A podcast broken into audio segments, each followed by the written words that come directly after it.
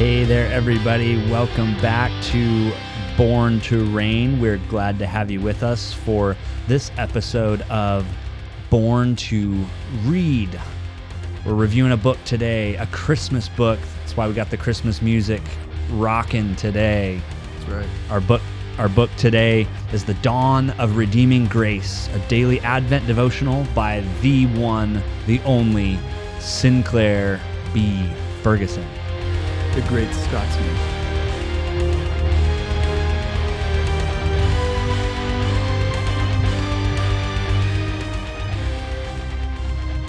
So this book has been a great blessing to me and my wife during this uh, Advent season. Um, we're not yet done with it because Advent isn't done yet, but we are struggling to not read ahead because it's that good. Each day is like, well, Sinclair Ferguson just has a way with words. He, he's such great insight into the Bible, as anybody who's ever read him knows. I know him mostly from his work, um, The Whole Christ, uh, like diving into antinomianism and all that. Um, he's really good with that, but I think I like him better on Christmas. And this book specifically focuses on the book of Matthew. Um, as far as um, pages go, it's not that long. It's like, what, 150 pages? 160 pages. 100 160 pages, um, 24 devotionals. Uh, not that, how much does it cost? I can't see it on the 12 bucks 12 bucks. on Amazon. So really affordable, not that long. I would I would say that on average we spend about five minutes reading it in all, but the discussions that flow from that are- take a lot longer because it's just so interesting. Um, like I said, the devotional tracks the book of Matthew. Um, he has another Advent devotional that I don't know which one that tracks, but this one, the Dawn of Redeeming Grace, is basically an Advent devotional through the book of Matthew okay. the first uh, the first day is the best day in this Advent devotional because he talks about how Matthew, uh, sometimes called the Gospel of the Kingdom, is oriented towards a certain audience. So he ta- uh, he begins by talking about how his um, he likes this story about how this guy's like walking and it's all mysterious and it's it's kind of like an attention grabber like you would re- expect a C.S. Lewis or a Tolkien or something you're reading it and you're like what's what's going to happen next he talks about how the book of Matthew is anything but that Mm. you read the book of Matthew it doesn't exactly grab your attention because it's just talking about in the beginning and then it has all these generations and oh what a bore and this I don't this is boring he's like but the book of Matthew was written not to appeal to you, but to appeal to an audience that that would where that would grab their attention. So he talks about how it says in the beginning, uh, and he talks about how the beginning Genesis is a red flag word, not a red flag word, but a, a trigger word. It doesn't trigger like anger, but it's just an attention grabber for a Jew. Genesis means creation. And so he talks about how Matthew is setting up his book like a creation account. And so to a Jew who's heard about the Genesis, the creation, and knows his Bible, that is kind of alarming. What are you talking about? A, a creation. The creation already happened in Genesis. But also just intriguing. It's kind of like when we would hear like a gospel, you, do- you hear like the Apocrypha books, like the Gospel of Thomas. Mhm. You're like, wait, I didn't know that thing existed. What are you talking about? right. Another gospel? So it grabs the attention, but Matthew's intention here is to show that uh, that the be- that when Jesus was born, it was a new creation, Mm. and so that pretty much characterizes the whole book. The whole Advent devotional tracks through Matthew's account of Jesus. Um, my my favorite part, I have to say, the first day, like I said, he talks about how this is a new creation, and Matthew calls it literally the new world. Matthew 19, 28, literally the palingenesia, the beginning again. And so he, it, it had never been quite clear to me, but now I, I read Matthew and I can't unsee it. That this whole book really is about the creation, a new creation. And Jesus, uh, I'm sure you know this, and I'm sure a lot of listeners know this as well, but Jesus uh, has so many parallels to Israel in the book of Matthew. Yeah. Israel was in the desert for 40 years. Jesus was in the desert for 40 days. Israel grumbled and complained. Jesus didn't grumble and complain at all. Uh, Jesus came out of, uh, was called out of a desert, and it says, so that it might be fulfilled. Out of Egypt, I called my son. Mm-hmm. Jesus is the new creation. He is the new Israel. Mm-hmm. And so it's just, it's fascinating to see how intentional Matthew was with this.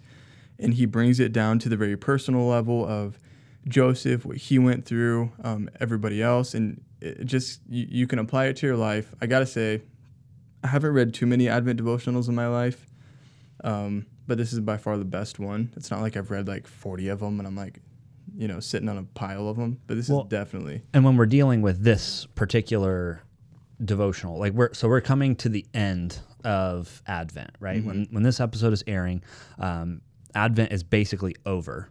Uh, so what what we're doing here is we're, we're throwing out some resources and, and we're ending this Advent season with some with, with some themes of um, family, family worship in particular, um, and and looking to Christ and and the meaning of Christmas. You know, everybody wants to talk about how important it is uh, to keep Christ at the center of Christmas, to to keep all these things, and and we're trying to equip the, the listener with resources to um, to remember what Christmas is all about.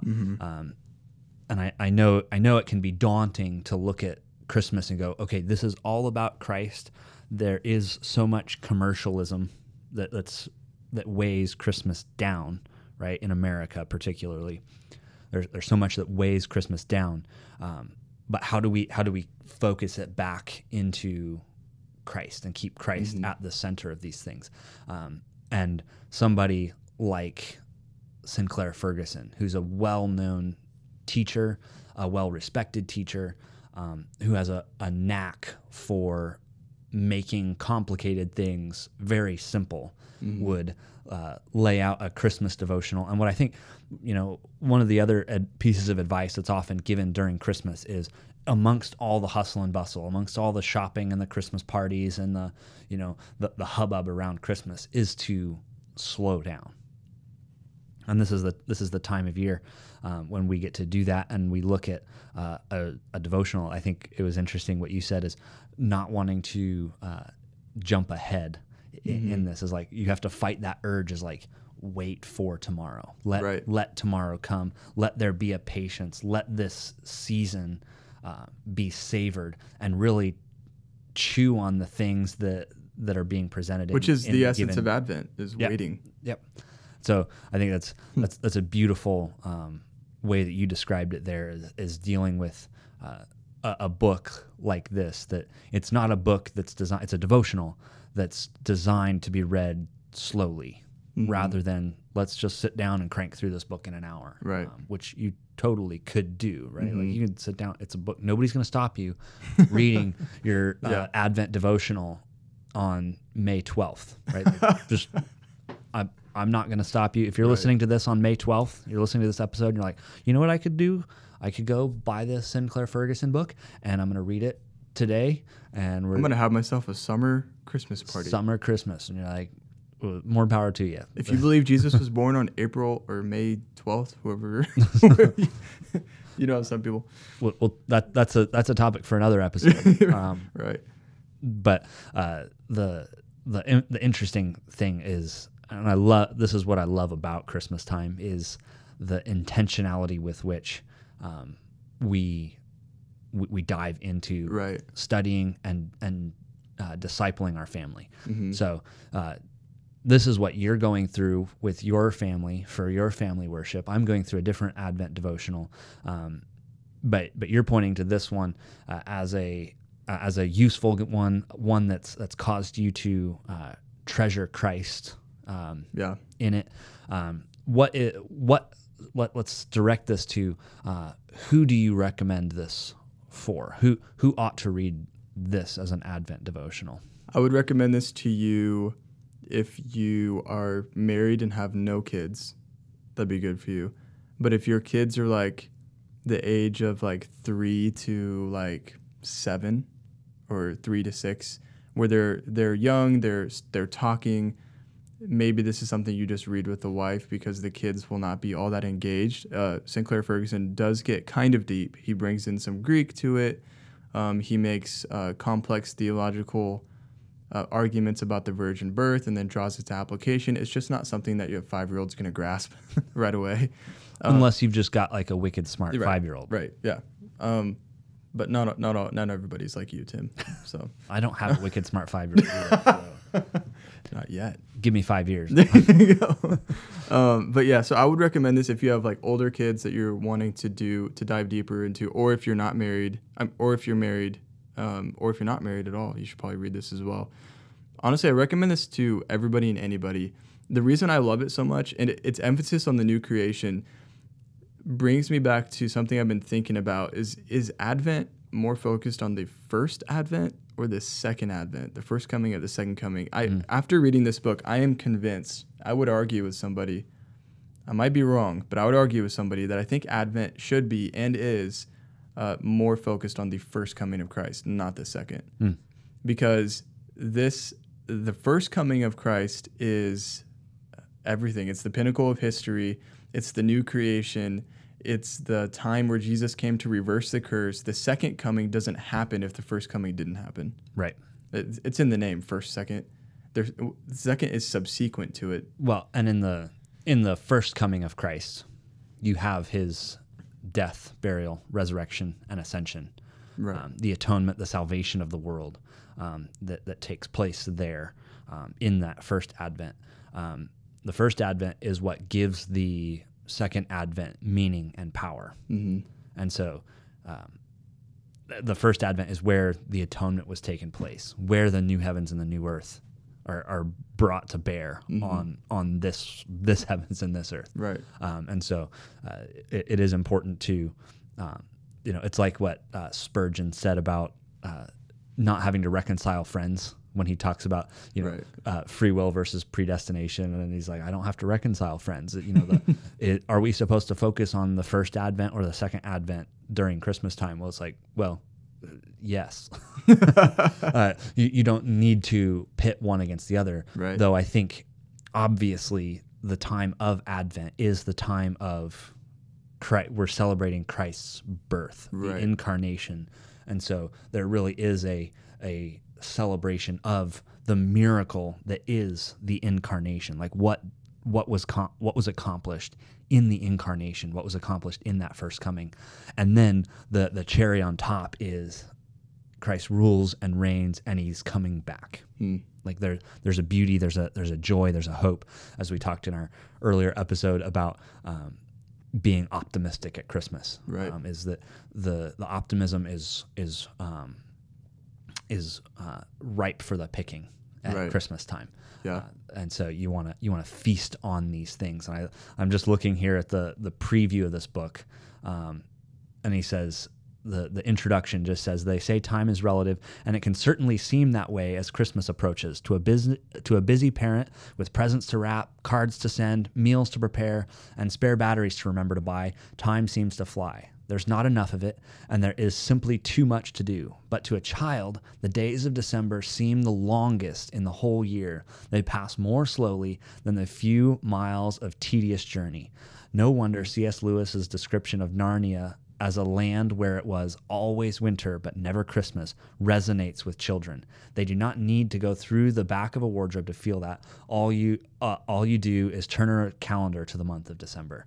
Um, and I love I like that being a big Narnia fan that I am. Right. Um, is you know the the idea of and Narnia the, the the Lion, the Witch, and the Wardrobe being an illustration of um, the um, the what a world full of sin looks like, dominated by the evil one, a world in need of an, of atonement uh, looks like, uh, is that uh, Christ needs to come and bring that atonement. What what does a world full of sin that needs a redeemer look like? Well, it's like uh, it's it's always winter, never Christmas. There's it's always dreary, it's always cold, it's always snowy, cloudy. You never see the sun, and there's not even Christmas to look forward to. And so for C.S. Lewis to you know try and bring this down to a child's level and say, look, you, uh, there there's no joy in Christmas. There's no joy in winter without Christmas. Yeah. Um, is like uh, saying there's no you know uh, look look at this world without the the the coming of Christ. And the turning point of Lewis's story uh, in The Lion, the Witch, and the Wardrobe is the coming of Father Christmas. We hear this rumor Aslan is on the move. Aslan the king is is coming. But the first sign of those things coming is Father Christmas. This world that was um, that was barren and, and snowy now has this twinkle of hope. And so you have this now Christ coming, and the title of this book being The Dawn of Redeeming Grace is Christ coming is the dawn of this new world. We, we can look forward to the beauty of his victory over sin and death in his um, crucifixion and his resurrection, and we celebrate that in due time in the springtime. Yeah. Um, but but the Advent is that um, what is this world uh, without Christ? Well, it's like winter, but never Christmas. Right. So I think that's. Um, Yeah. I haven't read the book yet, but I'm gonna. I just read this first paragraph of the introduction and go, well, that looks like Some good that stuff, looks right? about like what I would want to read. I'm so telling you. um, you you've got me hooked. Overall, as we would wrap this up, you've recommended it for anybody and everybody, though with a small caveat of uh, it might be going over some small children's heads. Yeah. Um, for small children, we actually recommend a, a separate one. This is just a small, shameless plug. Um, uh, the book "He Rules the World" by my brother uh, Ben Zornes. Uh, it's a little bit shorter. Um, there's one devotional in there. One of the days is called "Christmas is for Fussers." uh, so geared, he wrote it as a small devotional uh, for his own kids who are all uh, younger. So if you're looking for something for particularly for that will that will relate to young children, um, So you have to get them both. you, you have to get them both. It's like five bucks on Amazon Yeah. too. So that's a that's a small plug um, for my brother and the book that I'm actually going through with my wife right now, um, just as a a a first year together in, in marriage and, and going through uh, a very simple um, Advent reading. But uh, this one is on the list now for me for next year. Um, that's your recommendation. Uh, on a scale to 10, what do you rate it? 10 out of 10 for the i mean i i don't i can't imagine a better advent devotional it- for its purpose it makes you anticipate christmas like nothing i've ever read um, he explains everything with such clarity clarity that you'll only find elsewhere like in rc sproul or in my opinion uh, dr kaiser like it um, just so good and uh, let me read you a really good a really good quote from it he says, As we stand in the opening pages of Matthew's gospel, God is bringing about a grand reversal. The whole story of the Old Testament has been a preparation for it. Now the new beginning has began. What follows will tell the story of how Jesus undid the effects of Adam's fall and accomplished what Adam and we have failed to do. The result will be a new creation, what Matthew calls the new world in Matthew 19:28. Literally the palingenesia, the new beginning again. Hmm. I'm pumped. I want to read it. I'm telling you. I got goosebumps just remembering the rest of it. All right. Well, the book is Dawn of Redeeming Grace, a daily Advent devotional by Sinclair Ferguson. Find it wherever books are sold. We highly recommend it. Yes. We thank you guys for joining us for another Christmas edition of Born to Reign. This is a Christmas edition of Born to Read. That's right. So we're glad to have you guys with us. I'm Tim. I'm Jeremiah. We will catch you guys next time. Peace on earth.